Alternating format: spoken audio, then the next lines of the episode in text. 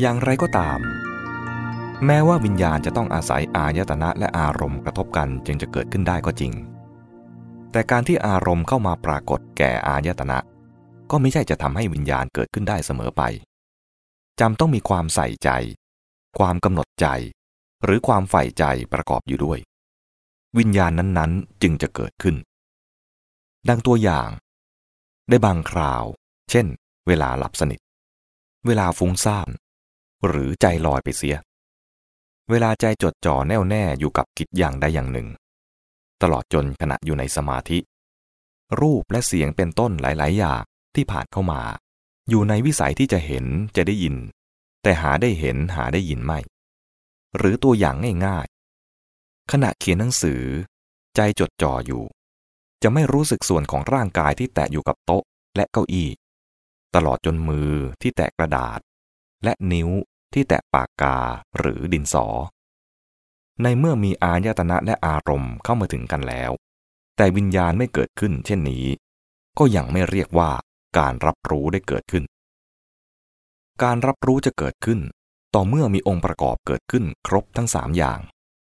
คือ อายตนะ อารมณ์ และวิญญาณ ภาวะนี้ในภาษาธรรมมีคำเรียกโดยเฉพาะว่า ผัสสะ หรือสัมผัส แปลตามรูปศัพท์ว่า การกระทบ แต่มีความหมายทางธรรมว่า การประจวบหรือบรรจบพร้อมกันแห่งอายตนะ อารมณ์ และวิญญาณ พูดอย่างเข้าใจกันง่ายๆผัสสะก็คือการรับรู้นั่นเองผัสสะหรือสัมผัสหรือการรับรู้นี้ มีชื่อเรียกแยกเป็นอย่างๆไปตามทางรับรู้คืออายตนะนั้นๆ ครบจำนวนหก คือจักขุสัมผัส โสตสัมผัส คานะสัมผัส ชิวหาสัมผัส กายสัมผัส มโนสัมผัส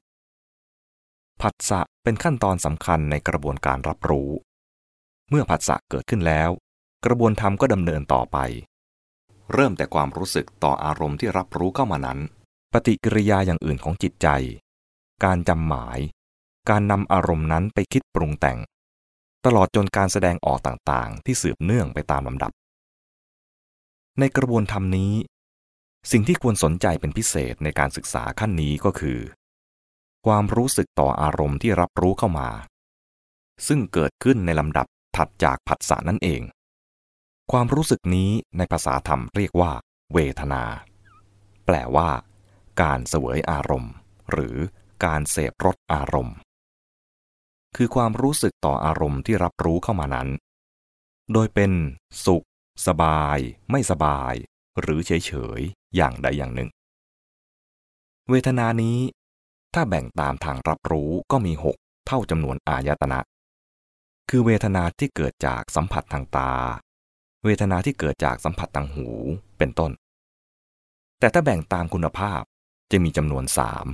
คือหนึ่งสุข ได้แก่สบาย ชื่นใจ ถูกใจ 2. ได้แก่ไม่สบาย เจ็บปวด 3. อทุกขมสุข ไม่ทุกข์ไม่สุข คือเรื่อยๆเฉยๆ ซึ่งเรียกอีกอย่างว่า อุเบกขา อุเบกขาในหมวดเวทนานี้ เป็นคนละอย่างกับอุเบกขาในหมวดสังขาร เช่น อุเบกขาพรหมวิหาร อุเบกขาสัมโพชฌงเป็นต้น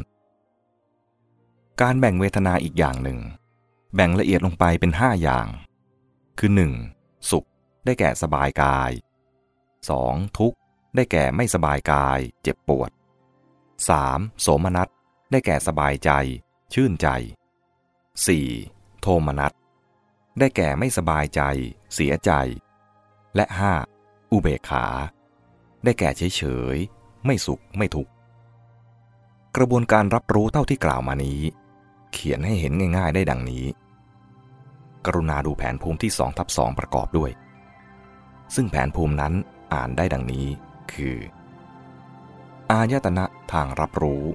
บวกอารมณ์ สิ่งที่ถูกรู้ บวกวิญญาณ ความรู้ เท่ากับผัสสะการรับรู้ เป็นปัจจัยให้เกิดเวทนา ความรู้สึกต่ออารมณ์